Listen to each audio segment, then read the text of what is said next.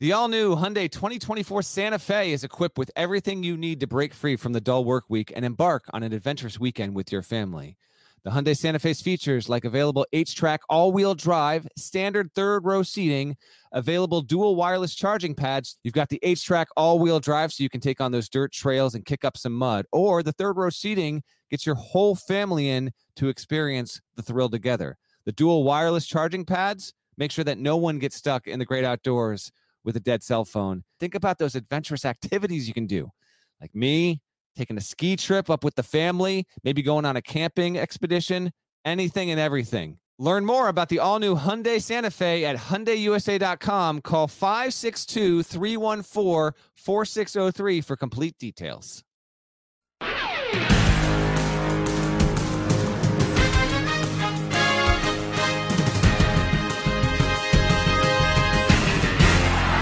Hey there, it's Gary Parrish. It's Wednesday, March 10th, 2021. Welcome back to the CBS Sports Eye on College Basketball podcast, where we sometimes discuss camel fighting, dodo birds, and leaky black. Matt Norlander is here with me. And there's no other place to start this episode than with what happened Tuesday night in Las Vegas inside Orleans Arena. Final score Gonzaga 88, BYU 78, but it was not easy. The top ranked and undefeated Zags were down by as many as 14 points by definition on the ropes. Their undefeated record at real risk for the first time this season. Their chance at history slipping away like your morals sometimes do in Sin City. But Gonzaga outscored BYU 47 25 in the second half. Corey Kispert made four threes. Jalen Suggs made four threes. The Zags ended up shooting 50.9% from the field. They won by double digits, so they are just the 20th team in history and Gonzaga is just the 16th school in history to enter the NCAA tournament with a zero in the loss column. Dead leg. Did you ever think, even for a minute, that Gonzaga was taking a loss Tuesday night? Uh, I thought about it. I thought it was certainly on the table. I didn't think it was going to happen. I dropped a I dropped a poll. Did you vote in the poll when I dropped I, it? I have not voted in any poll lately. Okay, no polls. Um, I asked Twitter, "Hey, what's what's how's this going to end?" When it was halftime, 53-41 and uh, and BYU was up and shooting. I mean, shooting seventy percent from three point range and just out of its mind. Uh, I said, okay, let's let's predict uh, let's predict how this is going to end here. And I said BYU is going to win. Gonzaga will win by one to five. Gonzaga will win by six to ten, or Gonzaga will win by eleven plus. And had about eleven hundred people responding in, uh, in about ten minutes before I closed the poll, so we couldn't have people sneaking in. You know, twelve minutes to go in the second half, and the plurality of voters uh, won. Thirty five percent was the was the largest uh, contingent that was six to 10 points. It was 10 points indeed. So congrats. Uh, congrats on that. I thought it would wind up. I said this in Slack. I got evidence. I thought they were going to win by nine. They won by 10. They got it done undefeated. Great on BYU to uh, make it close you know, weirdly, I think BYU's now. It would have almost been better if it got roasted by 35 Parrish. Have a chance to maybe dip down to the 10 line. I think it kind of locked itself in the 8 9, which is a. Would, which is not an ideal place. I mean, all the four one seeds are going to be really, really good. Now, they're not going to face Gonzaga. We know that's not going to be where they're at. But now I think they for sure are going to be in that 8 9. Well, not for sure, but I think that's where they'll land. Uh, and potentially they're going to be a nightmare situation for another one seed caliber team in the second round if they can win a game. Uh, so wait, we'll wait and see on that. The big picture is that Gonzaga will enter the NCAA tournament as the 20th team in history with an undefeated record. This quite obviously is a great thing for college basketball for the NCAA tournament. It becomes the biggest story. The, the tournament returning itself after a two year break is a huge deal, and, and there's going to be a, so much interest, excitement around all of that. But you add in an undefeated Gonzaga team trying to, you know, do what hasn't been done in 45 years. Uh, big time stuff. I actually, you know, the tournament would have been fine without it, Parrish, but it, it's, it's in a way better spot, obviously, clearly, by having having Gonzaga have a bagel in the loss column still. There's no question. I mean that that'll be you know Gonzaga is the story of this NCAA tournament. Uh, other stories might emerge. In fact, I'm certain they will. But heading in, Gonzaga being undefeated with a chance to finish 32 and 0, to be an undefeated national champion, first one since 1976. That that is the dominant story entering this this NCAA tournament. Uh, real quick on BYU, isn't it statistic? It's interesting the way the bracket works. Like obviously, if you're an eight seed or a nine seed, you have a, a better chance of winning your first game in the NCAA tournament.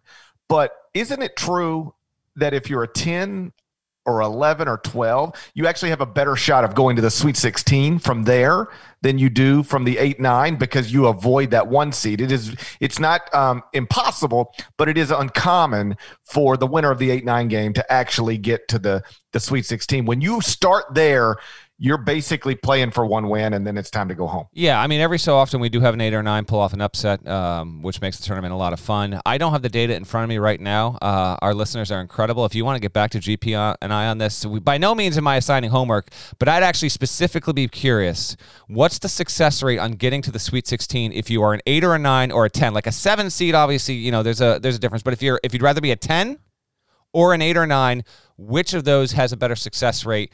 I'm inclined to say the 10, but the 10's got to beat the 7 too. we're uh, we're allowing room Ain't nobody scared of a 7. Ain't nobody scared of a 7. Uh, I know. I'm just saying. Like cuz you know that the 7-10 combo is without a doubt more successful than the 8-9. We know that. I'm curious specifically if you are the 10 seed, are you more likely to get through? You bring up an interesting uh, query there. They are a good team. They were they were they played they played loose. Gonzaga did its thing.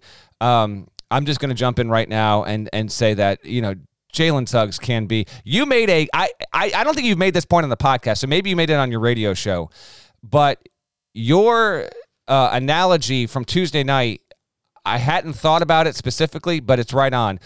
Uh, Jalen Suggs is not as athletic as Derrick Rose was at Memphis. He's awesome. He's a wonderful player. He's playing athletic. Like Derrick Rose is one of the three or four freakiest college basketball players I think I've ever seen. He was just insane. But because he deferred to Memphis for most of that regular season and everyone knew that he was the dude and then tournament time came and he took over I can see you you're basically you made the case that like we could well see this with Jalen Suggs. Like once it means something in the tournament and everything's on the line, like Corey Kispert's been awesome. He got him back in the game on Tuesday night. Drew Timme has been at worst a second team All American. Andrew Nembhard, Joel Ayayi, these are wonderful, really good players that on their own, any of those dudes can't be the guy in a game. But Suggs showed us in a big moment when an undefeated season was on the line why he needs to go in the top three of this year's NBA draft and why he is just simply that dude. I he is he might be my favorite player to watch in college basketball this season. And I love your analogy. I think there is a good chance we could look up by the time we get to the Final Four and say, in either one or two games prior to that, you know, Gonzaga really won this because Suggs decided it was his team and he was taking over. Right. I didn't mean to compare Jalen Suggs to Derrick because I got a lot of in my mentions like, well, you know, D Rose was more athletic. Like, yes, I know D Rose is more athletic. D Rose is more athletic than 99.99999% of, of humans ever. I, I got it. Uh, what I meant is that if you go back and watch that 2007 2008 Memphis team, Chris Douglas Roberts was the star of the team. Chris Douglas Roberts was the first team All American. Derrick Rose, uh, this is crazy. And it was crazy in real time. I said it in real time, but it's even crazier with the benefit of hindsight. But it happened.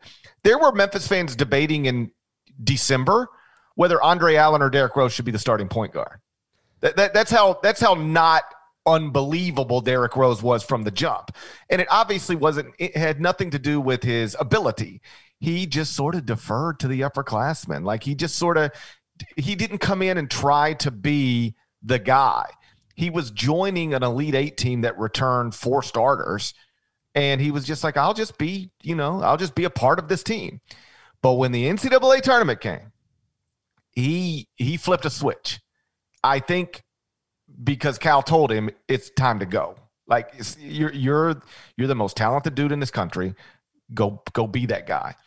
And he ran through every point guard they put in front of him. It was, if I remember, it was Michigan State, I believe, with Drew Neitzel. He just destroyed him. Poor Drew Neitzel. Ooh. Then it was Texas with DJ Augustin, just destroyed him. Then it was UCLA with Darren Collison, I hope I'm getting these right, just destroyed him. If you go back and look at Derrick's NCAA tournament run, game by game, he put together one of the great individual NCAA tournaments in modern history. He destroyed people. And so when I mention Jalen Suggs in that in the same sentence with Derrick Rose last night. What I mean is that I could easily envision Suggs being the dominant player for Gonzaga on this NCAA tournament run, even if he hasn't been the dominant player for Gonzaga all reason, uh, all season, and for the exact same reason because he's kind of deferred to the. I don't even know if it's intentional, but like he's just sort of fit in as opposed to to to you know taking over. But last night, when they needed him to take over, he took over. He's clearly capable. I, I think we could look up after the Final Four, same way we looked up after the 2008 Final Four. Only difference being Gonzaga is a champ, Memphis was not. And we say not only is Jalen Suggs the most talented guy on that team, he was the main reason they won a national championship. He was the main reason they won six games in this bracket and he's now got to be in the conversation for number one overall pick in the 2021 NBA draft. I- am predicting that type of performance from him. He is a stud. By the way, what Gonzaga pulled off uh, was the third best comeback after halftime uh, since Mark Few took over. Uh, credit to ESPN for this. I did see it on their stats and info page. 12 point come from behind win. The only two that were bigger in 2000, they came back from 13 down to beat Pepperdine, and in 01, a 16 point halftime deficit. Otherwise, all things considered, um, uh, an, an impressive rally. I did think they were going to pull out the win Parrish but you know byu did make it genuinely interesting there's no doubt about it and when i went on hq tuesday late tuesday night after the game I got asked, you know, as would be a natural question for this kind of thing, like, was this what something Gonzaga needed? Well, Mark Few answered that because he his, his, answer probably means the most, and he said, yes, we needed this. We acknowledged the undefeated season in the locker room afterward, but getting this kind of push uh, was something that was better for us. And I agree because Gonzaga has scratches on its skin now, and and maybe those uh, those will still be fresh when it gets to the tournament. Because remember they're done Tuesday night. They're they're sitting until at least next Friday, Parrish. Like they still have a longer wait than most other teams are going to play on Saturday and Sunday of, the, of this of this weekend here. And so having your most recent game be a truly urgent situation against a team that's going to be in the NCAA tournament, I think does benefit them, and they can say they got a real challenge because they had not received one since they played Iowa. I mean, Virginia didn't even give them a game the day after Christmas. It had been that long since they got a true push. Yeah, no, I think it was important. And, and Mark, like you said, acknowledged as much. You know, you get in that NCAA tournament setting, like game pressure is a real thing and they got to feel some game pressure last night. It wasn't the same type of game pressure. Like if they would have lost to BYU in the West Coast Conference tournament title game, their season wouldn't have been over. They would have still been a one seed. They would have lost the chance at, at history, history being undefeated national champions, but everything else still in play. So it wasn't the same type of game pressure, but it was undeniable game pressure. And you want to know how your guys will respond, who you can rely on. And then you also want that experience under your belt, if you will, so that if you find yourself in a similar situation in the round of 32, Sweet 16, at any point in the bracket, you can you can point back to that. We've been here before. We were down double digits to a top 25 KenPom team, and we won by double digits we're fine. Relax. I think anytime you can point to something from your past as an example of we've been in this spot before and we we were fine. Relax. I think that is incredibly beneficial. And now Gonzaga's got that thing. Couple quick questions for you before we move along. Uh, one, uh, second round Sweet 16 Elite Eight. When will Gonzaga get its next game where it looks up with five minutes to go and it's in a single digit game. Second round, Sweet 16, because we know that's not happening in the first round. Which of those rounds do you think is most likely to that that like? Do we go until the Elite Eight before there's five minutes to go and it's and it's a single digit margin? My official answer is I don't know. You know, I, I, it could come as early as the round of 32. I, I think if I had to pick one, I would say Sweet 16. But I did think this was interesting. Now, BYU is unranked in the AP poll, but BYU, I have BYU in the top 25 and one, and BYU was 24th at KenPom yesterday morning. The Cougars are now 23rd. They moved up a spot even after a loss last night. Gonzaga was a 14 point favorite over a top 25 KenPom team. Mm-hmm. They're going to be a double digit favorite, obviously in the round of 64, clearly in the round of 32. I think also in the Sweet 16. Probably, yes.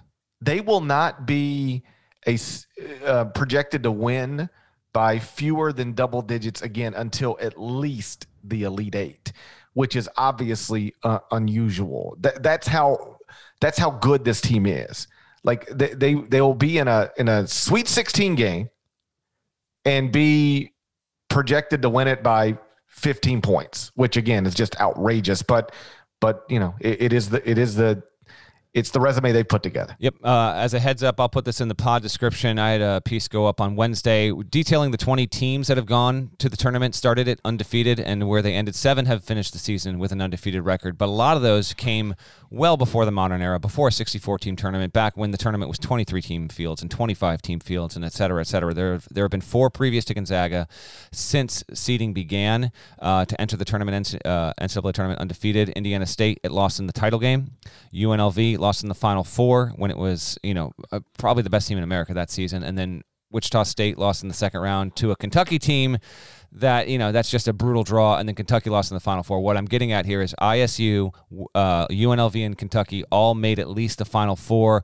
Had Wichita State been given maybe any other eight or nine uh, team in the second round, it's it's almost certainly going to at least a Sweet 16 and probably like the the Elite Eight. It didn't get challenged much in that regular season. It was a good team. Gonzaga clearly sets up to repeat uh, the pattern here. Last question for you: Are our All Americans, our Players of the Year, Coach of the Year, we do that after the Elite Eight and before the Final Four starts. So we will have some tournament play that will influence our voting here.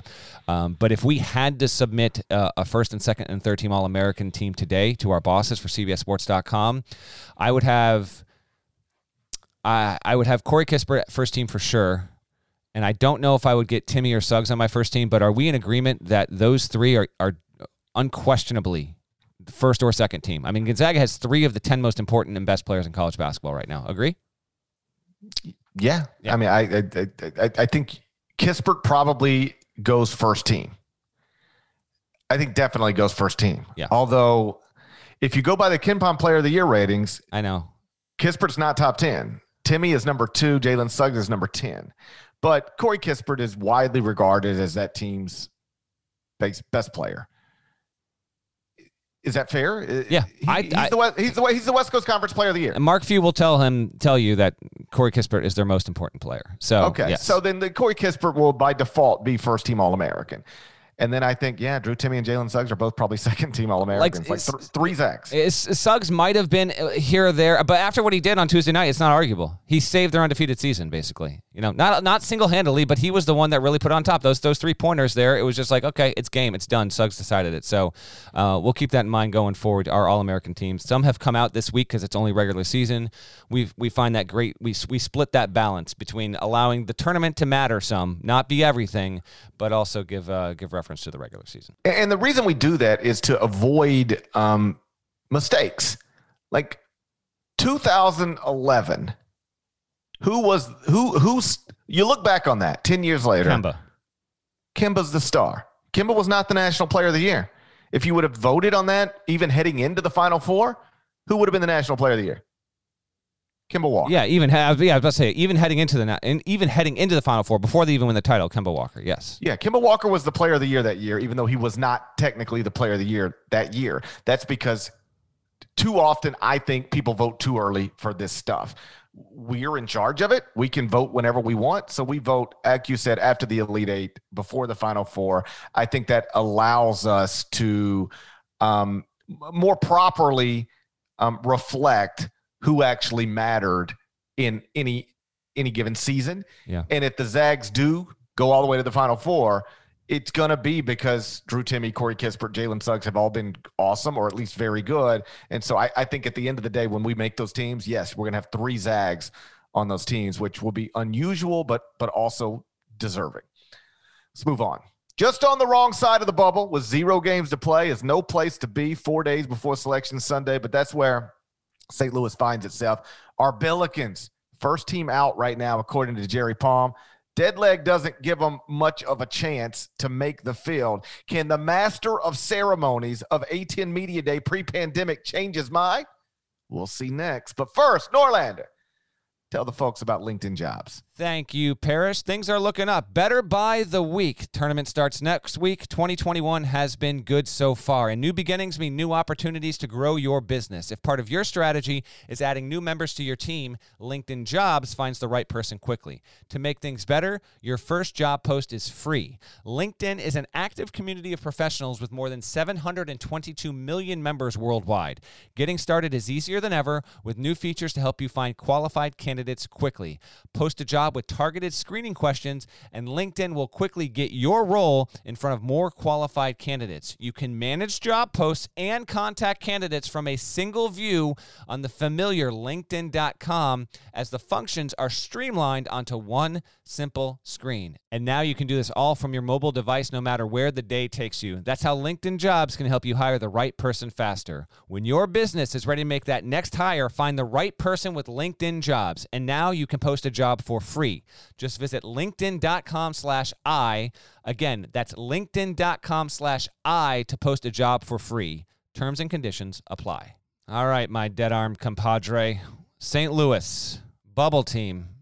What do you got for me here? So St. Louis is the first team out of the field right now, according to Jerry Palm. The Billikens have no games left. Their resume is their resume. Here's the resume: two and two in quadrant one, two and two in quadrant two, four and two quadrant three, six and zero in quadrant four. So the Billikens are 14 and six overall, four and four in the first two quadrants, two additional losses falling in quadrant three. They're 37th in BPI, 45th in the net, 49th at KenPom, 56th Sagarin, 64th KPI, strength of record 63rd. Norlander and I agree on a surface level, that's not good enough. But here's the truth if not for those two quadrant three losses, they'd be in the field, no problem. Those losses killed them. But does it matter? Should it matter that those losses came immediately after coming off of a COVID pause? Here's the deal St. Louis beat UMKC on December 23rd, two days before Christmas, to improve to 7 and 1. They had wins over LSU and NC State, lone loss at Minnesota back when everybody was losing at Minnesota. Then the Billikens go on COVID pause. They went 23 days without a practice, 34 days between games. I'm told 11 of their 15 players tested positive for COVID. 11 in a five day span. So 11 players test positive. They don't practice at all for 23 days. Then they practice four times, start back playing. They immediately take a quadrant three loss to Dayton, then immediately take a quadrant three loss to LaSalle undeniably, those losses are connected to that long COVID pause. They are not representative of St. Louis's basketball team. So here's my question as the master of ceremonies of A10 Media Day pre pandemic, will that matter enough to the selection committee to get the Billikens an at large bid? Unfortunately, those losses are representative of the St. Louis basketball team because they're going to be on the resume. I don't. I they they need to hope that because they only played 20 games, that this is some sort of saving grace because they did not have the opportunity to instead of being 14 and 6 be potentially you know 17 and 6 18 and 6 and then i think it's a different situation. Uh, i do think that st louis is on the list of three or four teams that the committee will probably find the most intriguing and, and potentially difficult to seed does have a win, does have two wins over NCAA tournament teams. Has a win at home over LSU, has a win at home over St. Bonaventure. So that is certainly something. The LaSalle, if you flip the LaSalle loss to a win, this is way more compelling to me. Palm's got them as the first team out. There are no more games. I don't expect the teams that are around them to lose enough to help their their case. Um, I won't say no chance but I just I'm not I'm not seeing it. I'm just listen. We have I, I, we you, have Billiken belts. I know. We we are the owners of Billiken belts. We are, we are, we are indeed. But I just as the, I know this kind of breaks your heart as the as the pre-pandemic MC of A10 Media Day. I know it's not easy here. I understand that, but it's just not I just don't think it's going to happen. Uh, St. Louis is. I would think they're going to get a one seed in the NIT, and then their their fate will be that they are going to be one of the four teams that, you know, is is in the is in the call up, if you will, hanging how out in the bullpen. That? How funny! How awesome would that be? That the team that had eleven players test positive in a five day span gets all their COVID out of the way and then it's sitting there on the Monday after selection Sunday, and, and the NCAA is like, "Come on down, Billikens. We I just know. had to kick. We just had to kick uh, Iowa out of the tournament or oh something." Oh my gosh, like yeah. I mean, we'll wait and see if that happens, but. Uh, I'm glad you bring up St. Louis because they do have they just they only have 20 games. Like a lot of these teams are going to be fortunate to get including conference tournament play. There's going to be a lot of teams that are fortunate enough to get in 27, 28, 29 games. St. Louis is its inventory just isn't as much there, and so I think it's pinned against it. And um, I know you agree with me. I mean, just it's not impossible. Tulsa at one time got into the tournament and nobody saw it coming. That's the one. That's the one. That's the one. So uh, you know, it's certainly on the table. I will never say that St. Louis has a zero percent chance of getting into this NCAA tournament because I don't believe that. I just don't think it's likely. I'd put it around ten percent. It'll come down to interpretation. I, I, as much as it hurts me to say this as the master of ceremonies of A10 Media Day pre-pandemic, I, I too think it's unlikely that St. Louis is in. But you can make a compelling argument for them. I, I think I just sort of laid one out, and that Tulsa team is the one that always makes me stop short of speaking in absolutes. Because if you remember, Tulsa was in the AAC tournament, I guess it was, and they lost a game. And the, one of the players was on Twitter, and like somebody asked that player on Twitter, you can go back and find this. Yeah. Like, hey, are y'all in the NCAA tournament? And the player responded, no, we lost. Even a player at Tulsa what, had yeah. given up hope that they were in the field. And then the bracket's like, and there's Tulsa 12. It's like, what? How did nobody had Tulsa in? So I would never say never, but I would say unfortunately unlikely. And it really does come down to I, I do think like sometimes sometimes things are excuses and sometimes things are explanations. I, I, often, you know, as I'm explaining something to, to somebody, you know, either professionally or personally, I'll say, listen, that, that's not an, an excuse. It's just an explanation. And I would say that about St. Louis. The, the going three weeks without practicing, having 11 players test positive and then come back and lose your, your next two games, which are two games unlike any other games you lost all season. That's an explanation the COVID pause calls mm-hmm. that. It's not an excuse, but it is an explanation. And so I do think you can point to that. But the problem, of course, for St. Louis, I think, is that everybody's got a story in this year about why they, you know, Duke's got a story, Kentucky's got a story. Every, everybody on the wrong side of the bubble can point to something. Yep and that that'll ultimately be the thing that probably works against them. But but as always, we'll see. You know, eh, they'll be nervous on selection Sunday. They'll be waiting for their name. I've been surprised before, and as as master of ceremonies, A10 Media Day pre-pandemic, I, I would I'd be thrilled to be um, surprised again. I would love to wear my Billiken belt. yeah, it's they they, they got to root for everyone to to lose here. I mean you got to root for Duke not to do what it's not going to do, not win the SEC tournament. Like Syracuse plays NC State, they got to. They got to root for that. Got to lose for root for Xavier to lose against Butler. These are Wednesday games. Like it's just they need every single result to go their way, like every single one, and then they're going to have a, a chance. But it's it's it's just a long shot, I'm afraid. So I noticed this morning the Big East has named its Player of the Year, and it, there's three of them. Oh. We'll talk about that next, but first, check this out. Are you looking for a new basketball shoe? If so, this is Gary Parrish here to tell you that the New Balance Two Way V4 features the groundbreaking use of fuel cell technology with fresh foam, creating the ultimate combination of rebound and cushioning. Every step feels explosive and dynamic, and the upper construction features a lightweight textile that's supportive and breathable. So whether you're hitting the clutch shot or locking down the opposition, the Two Way V4 gives you the tools to play at a high level. Learn more and purchase the two way at newbalance.com. This episode is brought to you by Progressive Insurance. Whether you love true crime or comedy, celebrity interviews or news, you call the shots on what's in your podcast queue. And guess what? Now you can call them on your auto insurance too with the Name Your Price tool from Progressive. It works just the way it sounds. You tell Progressive how much you want to pay for car insurance, and they'll show you coverage options that fit your budget. Get your quote today at progressive.com to join the over 28 million drivers who trust Progressive. Progressive Casualty Insurance Company and Affiliates. Price and coverage match limited by state law.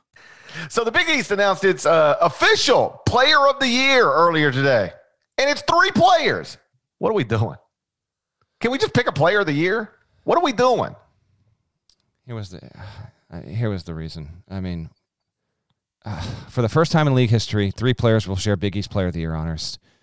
Seton Hall's Sandro Mamukelashvili and the Villanova tandem of Jeremiah Robinson Earl and Collin Gillespie tied in the voting by the league's head coaches who were not permitted to vote for their own players. You gotta, you gotta, you gotta run the vote back. Or, or, no, or what you got to do is do a ballot of five. G- give me your top five, and then we'll we'll wait the votes, and, and, and then and then we'll have a yeah. clear winner. Like, stop it with this. change this stuff. going forward. Also, like, yeah, I'm gonna I'm gonna go on a quick tangent here. Enough with the Big East having six players on the first team because one of them's the player of the year. I, I- listen, we're recording this in real time, so I, I I haven't caught. Like, are they gonna have eight players on this freaking first team? The Pac-12 puts out a, an All Pac-12 team and it's ten dudes. Let's stop this. stop. Like, just put five. Put five. What uh, what are we doing here? What, why is it why is it got to be this complicated? Three players of the year. Congrats to all three. You're going to get trophies, all deserved in their own regard. But uh, it's just uh, James Bouknight's not, not even one of the three. He's not even one of the three. Like if I were to give it to someone, I. I, I I think I would give it to Jeremiah Robinson Earl narrowly over James Booknight, and he's not even in the top three. So, uh, not a good look for the. This comes almost one year to the day after, and I say this, I say this lovingly, because God knows I can't wait to share this photo on the one year anniversary, maybe to the minute. This comes after every other frickin' league tournament stopped playing.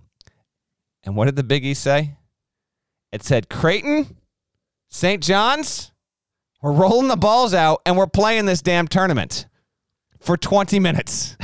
and then it stopped doing it. This isn't as bad as that, but it's just a weird, bizarre look. Three, you can't have to.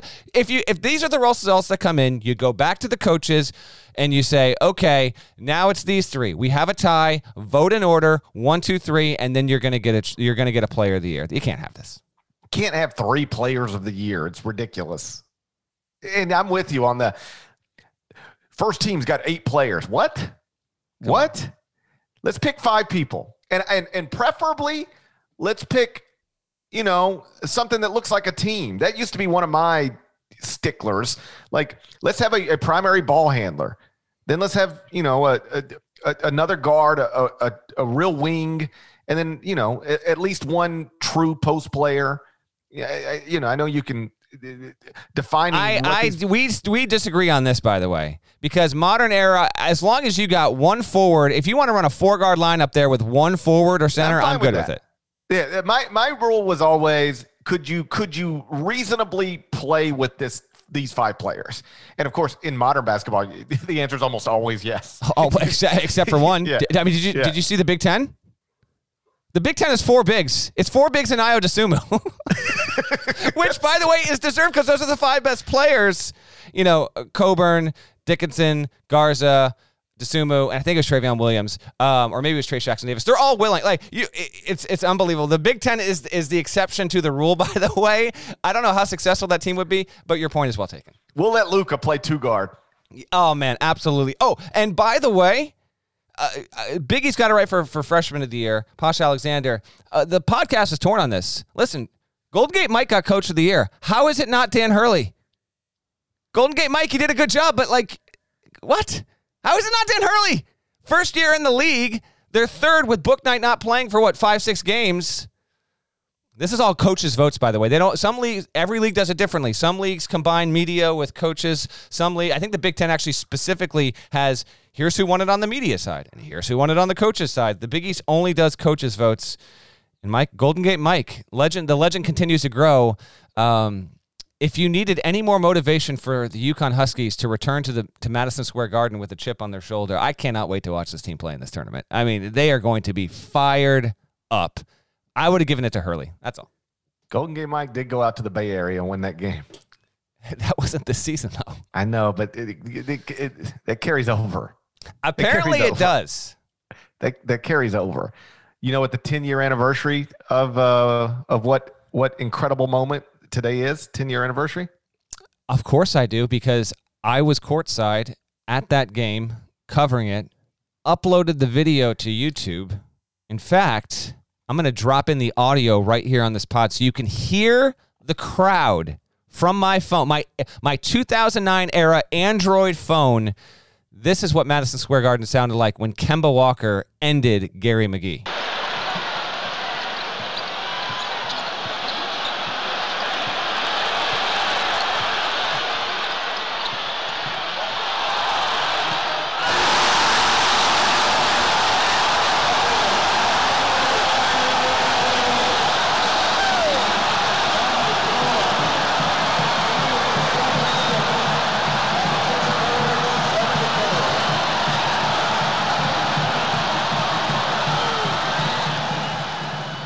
That's just, I mean, that is that is chills, Parrish. That that was one of the. It wasn't one of the very first Big East tournament games I ever covered, and I had been to the building for. I, I had attended or whatever, but that was that was a true in the moment like what we just saw like is instantly all-time legendary stuff and again this is before they win the national championship it's before they even win the big east tournament championship but that was just uh that was amazing amazing stuff kemba walker 10 years ago to the day at the garden ending gary mcghee buzzer beater huskies win I watched it this morning and I actually got chills. Because it's not just that the it's not just first off, it's Kemba waving off the screen and Kemba just asking for space and poor Gary McGhee. he knows. He's, he knows. He knows he's he knows he's in trouble. He's he's got switched on Kemba and now there, there, there's nobody if you go back to that moment, there's got to be a way to undo that. there's there's got to be a way to, to to undo that. But poor Gary McGhee's there, and so it, it and the build up, like it's it's not it didn't happen quickly. It was Kemba like waving waving off the screen, sizing up Gary McGhee, like you see it happening. Like you, uh, oh, here we go. You had that moment where you could say, "Here we go." And then he just he crosses him up. He falls down. He buries the shot. But the thing that stood, the thing that actually gave me the chills when I watched it this morning, the crowd, Mm. jam packed Madison Square Garden, everybody on their feet. You don't get better than that. That is one of the all time great championship week moments. And I would encourage anybody to go back and watch it because you'll, um, you, first, it, you'll, uh, first, it's just an incredible moment, but like, it's striking the scene because it's been yes it's i been know so long since It we've is. seen that scene. It it absolutely is. No, I mean uh, when you bring up that stuff, just real quick, like we had, I I don't know, man. Last night, Tuesday night was just between all like uh, the, the Gonzaga stuff. You know, Oral Roberts. Shouts to Oral Bob, uh, which by the way has the maybe the weirdest statue on campus ever. That's going in the no. I had to. I'm I'm just shoehorning this in because that's going in the no context preview. The the massive pair of hands on campus. I don't know what's going on with that statue. No idea. Shouts to shouts to Kyle Boone Strongjaw bringing that up there. But between the, they they blow a 25 point lead against North Dakota State, but they end up winning. You know, Drexel gets into the tournament for the first time since '96. Zach Spiker gets it done. Uh, good on him. Cleveland State, it's amazing turnaround. Dennis Gates, they get the auto bid there as well. We just had, I mean, we had a we had a run last night where just it was it was five leagues got into uh, got their auto bids, and uh, I'm you know we're just about at a year after the fact here, and you know to to finally get to this point again, I am just I am loving this right now, Parrish. I am I am so excited for the next few days of conference tournaments, and then the return of the NCAA tournament. Like it's just really feeling like yeah, like the weather's getting nicer up here in the Northeast. Like when you land, we're recording before GP's going to fly to New York City. When you land in New York City, it's going to be abnormally warm and good. Like you're going to feel good getting off the plane, uh, making your way uh, to your hotel room. So it's just it's been awesome. Tuesday was great, and and now we enter in to just an amazing next few days. Uh, this I'm not someone who believes that the conference tournament week is better than the first week of the NCAA tournament. There are some people who do think that because there's more games, there's more teams still that have their season alive. And all that stuff, and I get that. I love this week um, for these very reasons. And uh, no auto bids today. We'll have some more in the coming days. And if you want a little heads up reminder on games to keep an eye on here coming up, I mean, plenty of people are going to be getting to this podcast Wednesday in the afternoon. So we're already going to be in. We're going to be in bloom with some of the league tournaments there. Uh, some of the games to watch Wednesday night.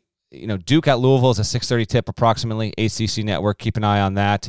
You've got Notre Dame, which won in dramatic fashion at the buzzer, come from behind. I mean, just. Uh, Great job by that team uh, winning against Wake Forest. They're going to play North Carolina. That's a approximately nine o'clock tip on ACC Network tonight. We wait and see if Minnesota is the season going to flame out or not. That's a six thirty tip on the Big Ten Network as well. There's not a ton on Wednesday in terms of compelling stuff because you know most of the of the games that matter for bubble teams, most of them will begin on Thursday. Here's a quick heads up and primer on it. Uh, we'll actually have games starting before noon Eastern uh, in league tournament play. Oklahoma State will play West Virginia at 11:30 a.m. Mike Boynton, Cowboys coach, told me Tuesday that Cade Cunningham and Isaac Likely are both expected to play. Likely had been out with a foot and a hand issue as of late. Cunningham tweaked his ankle, but they've both been practicing this week. They should be good to go. So that's a good one. And then Michigan State Maryland is also an 11:30 a.m. tip that will be Big Ten Network. Uh, Michigan State's almost certainly going to be safe. Uh, I think both teams are probably in. It's just it could be a first four situation for the loser there. I, I wouldn't be surprised if that wound up being the case there. Keep an eye on that. St. John's versus Seton Hall at three o'clock on Thursday is an elimination game. Loser is not going to make the NCAA tournament. The winner is going to probably have to beat Villanova to start building a case there. I'd keep an eye on that. Boise State bubble team 5:30 CBS Sports Network on Thursday playing Nevada in the Mountain West. I would highly advise winning that game if you're Boise State. Keep an eye on that. I would also highly advise 5:30 Pac-12 Network. UCLA plays Oregon State. UCLA's resume is not that strong. I hate to say it, GP, but it's true and you know it. If the Bruins lose to Oregon State, there will be a real case to keep them out of the field. A win and they're probably going to ultimately be safe. I would win 2 if I was UCLA to be absolutely secure. A loss to the Beavers and the Beavers have done the Beavers outplayed expectations to a certain extent this season. That's just one that you're going to want to keep an eye on there. I do think that happens to be a tricky one. Um, couple other Thursday tips to keep an eye. I mean, we're just going to be basking in this stuff, people. How if you're like me, you are absolutely in love with this week. Just the return of this. These are the games we did not get a year ago. Okay, this was this was the point on the calendar when it all shut down there. Um, Indiana Rutgers, six thirty, Big Ten Network. You know, who's is is Indiana done? I mean, are they going to lose here? The season's over. Uh, again, I I have no reason to believe that Indiana is parting ways with Archie Miller. I would not expect that to happen. Not that it's impossible. I'm just not anticipating that. Um, and then a couple other games to keep an eye on. Uh, Texas Tech versus Texas is a, about a 9:30 tip um, on ESPN on Thursday night. That's clearly uh, a pretty intriguing one and then we'll have a, a, litany of smaller conference tournament games going on. Thursday and Friday will be highly populated uh, across the board. We await to see what the Friday matchups are. We don't know what they are yet, but that's that's your primer on the next couple of days. If you're able to uh, to be at home watching daytime hoops, and as we slowly but surely whittle the field and try and uh, and try and shrink the bubble on our way to Selection Sunday. I'm fired up. I'm headed to the airport like I'm running late. yeah, no, we got to wrap some. Um, yeah. Uh, the last time I was on a plane was March 11th, 2020. I flew home from the CAA tournament. It's now March 10th, 2021. Basically, a year later, I'm getting on a plane and I cannot wait. Like, I'm going to check in to the hotel and I'm just going to go for a walk. I miss walking around the city. Um, this is the longest I've gone in my adult life without being there. And so I'm looking forward to getting back. And then obviously the basketball should should be uh, should be terrific. Before we get out of here, um, I want to let you guys know about something we're going to be doing Monday. Deadleg and I are hosting a fun, interactive bracket engineer event. It's presented by Nissan, and you can be a part of it if you want to. It's going to be Monday at 5 p.m. Eastern. And what it is is an hour long Zoom call where we're going to be discussing the bracket, discussing strategy, making picks, so on and so forth. Kenny Smith, TNT, going to join us, so that's awesome. And you can register right now to be a part of it. You just go to Nissan Bracket Engineer nissan.splashthat.com to register. It's Nissan Bracket Engineer splashthat.com. So go there, register. Again, it's Monday, 5 p.m. Eastern. Me, Deadleg, and Kenny the Jet Smith. Shouts to Devin Downey. Shouts to Chester, South Carolina. Shouts to Terry, MF Fatigue legend. Shouts to Larnell. Thank you guys once again listening to the Eye on College Basketball Podcast. Middle of the dumbest pandemic of my lifetime. Whew boy, it's been something. We're going to talk to you again on Friday morning. Till then, take care.